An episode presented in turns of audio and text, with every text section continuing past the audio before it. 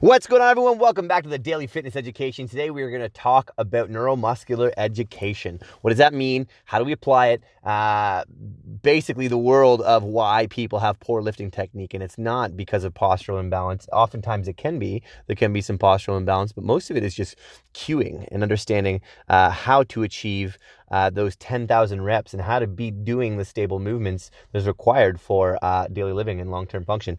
Nonetheless, we're going to queue up that theme song. We'll, we'll dive into it right after this.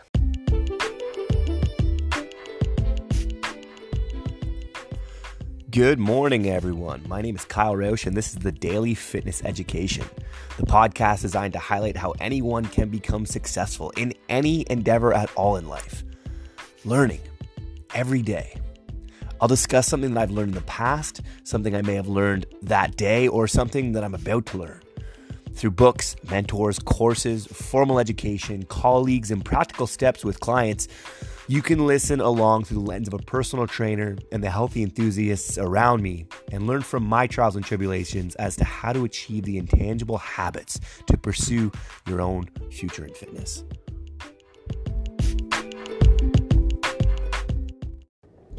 Alrighty, Endgame addicts, welcome back. We are going to rip into neuromuscular education, which means we got to learn about our shapes. Many people make the mistake early on in training, and I say many people as in I did, uh, thinking that everyone needed to be stretched, or if they couldn't obtain the shape, it was because of tight tissue or weak tissue or something to do with the overall structure of the muscle or the innervation of the muscle. Um, and most times people just have a really poor relationship with movement in that, um, for example, if you were to go over to a mirror and go to bend over and grab something from the ground, look over at the mirror when you're bent over, and does your back have rounding? Or does it look like a spine while you're standing straight up? Does it have that natural lordotic curve, or does it have that natural S-bend to, uh, to it still?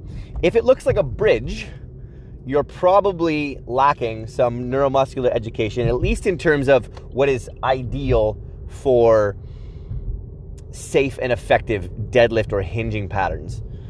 I think that the deadlift is a remarkable exercise. I also think that it should be massively respected. Um... And we need to spend more time trying to figure out, is this a movement that we want to be putting our clients through? Um, not every client needs to be deadlifting, especially if they have poor hinge mechanics. That being said, in terms of everyday life, we do hinging not typically the way a deadlift is done. We typically do it with one leg. We work on running up uh, musculature up the one side of our posterior chain. Anyways, I digress. Uh, the, the the worst part about this podcast today, folks, I'm just going to be totally candid with you, is that I already recorded it once. And the first one I'm trying to like mirror the way I spoke, but I just totally can't. I, I went and had a fascial stretch. I'm a fascial stretch therapist, and I, and I traded one of the teachers of fascial stretch therapy.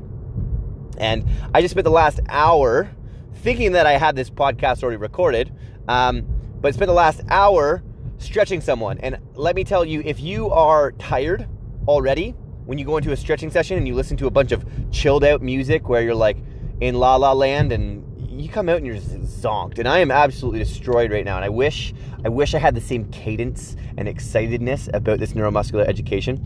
Um, but truthfully, most people's imbalances are not true imbalances. They're to do with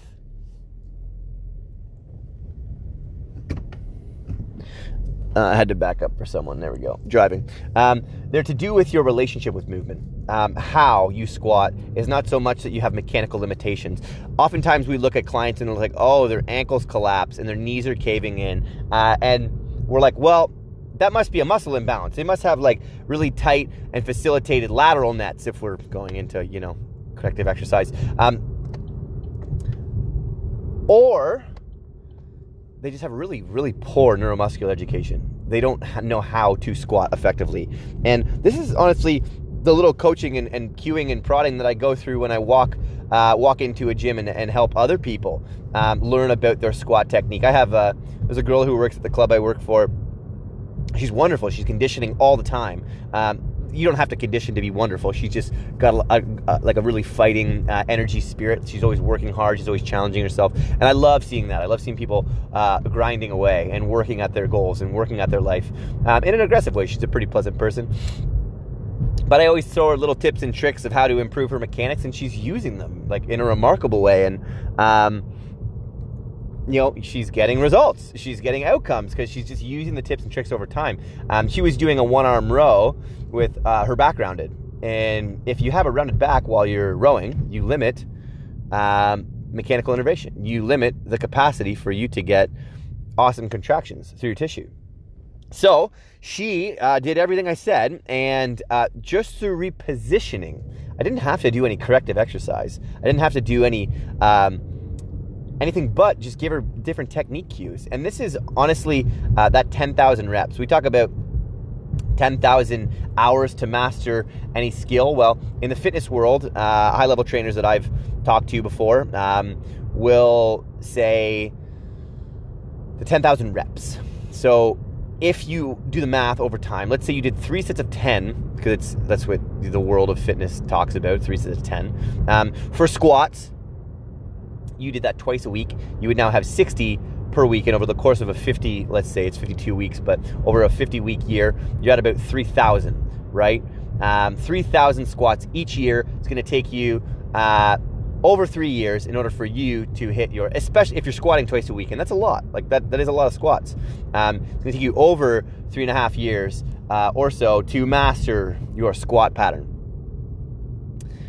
assuming you have appropriate neuromuscular education. And that's just your relationship with how to squat. This is where you, before you dive into the world of exercise and just giver, like I'm all about it, except there's a million different resources and a million different ways in which you can, um, let's say thousands of different ways in which you can learn appropriate neuromuscular education for a fraction of what it would cost you to uh, lose years off your life because you're not conditioning appropriately. Think about this, like exercise is typically going to keep you alive for years and years longer than what it typically would if you didn't exercise. This is just science, stats. We know that we're movement-based creatures. We need to move. Have you, let's say you've worked on your skills and you've improved your capacity over time. This is a, not a, a linear thing, but very often people end up making more money over the course of their lives. Why? Because they develop seniority in their companies, they develop more skills, they go along these ten thousand hours to levels of mastery. So typically, you make more money. Now, would you rather pay ten thousand dollars now to get another ten years on your life? Well, yeah. I mean, that's a very that's a very linear thing, especially if you're making one hundred grand a year. That's an extra million dollars in ten years. You're saying that ten thousand dollars to invest in the education of hiring a movement coach or a personal trainer or whatever it is is not worth it? Well, my friends, you are not playing the long game. You are not looking at the end game of your life. Uh, truthfully, the Endgame Fitness represents how to live in a way where you have awesome outcomes over time. And I believe that the first uh, the first education that you should get outside of your formal education should be a health education. It should be, okay, now I've learned how to create value in the world. I have um, an undergraduate degree in something, or I've mastered uh, an apprenticeship or a skill in something. And then you got to hustle and, and bust your ass to get into opportunities to be impressive enough to help others. And then after that, your education should not be, or your funding should not be shelter. If you live in a first world country, shelter is like minimum, like easy, like simple human need. Um, my lifestyle is going to improve before my household does. I've talked about this in the past. Um, what you should be focusing on is don't look at buying a better house. Look at buying better food. Look at buying better water.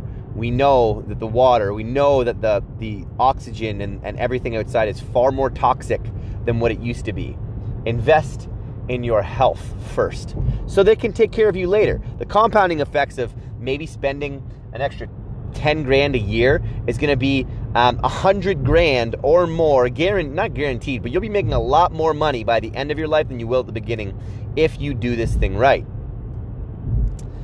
Anyways, all of that is speculative, suggestive, and it's it's so far into the future that entropy just takes over. So all I'm suggesting is that you should be looking to invest in your health. I've said it before, uh, a good mentor of mine said, where you spend your money is where your heart lies also.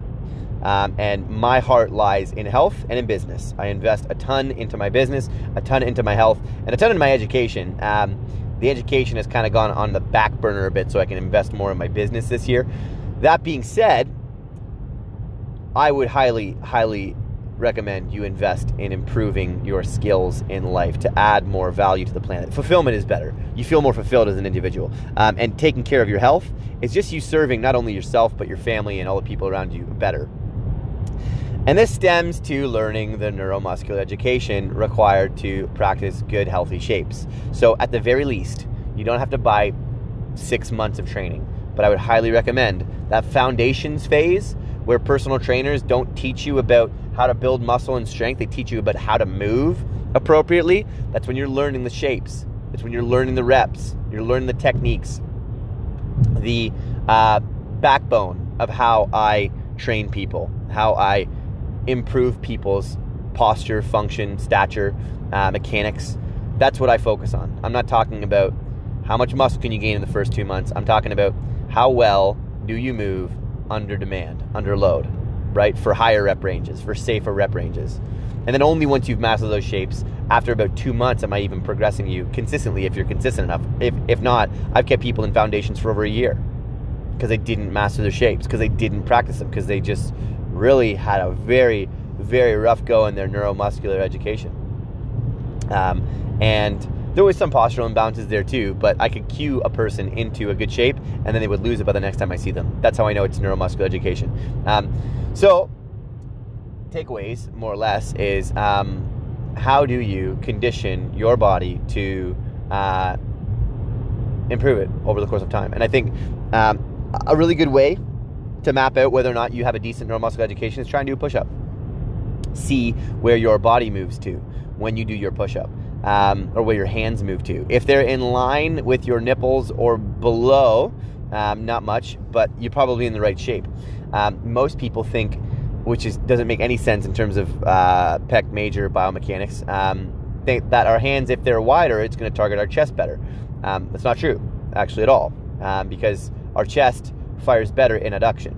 Um, anyways, having your hands, if you put them, if you're laying on your stomach and you have your hands directly above your head, straight arms, if you pull your, if you go from this position where you're on your tummy um, and your hands are directly straight above your head and you pull them down as fast as you can to do a push-up, notice where you naturally want to do a push-up under this, this speed demand um, of doing it powerfully and quickly and explosively.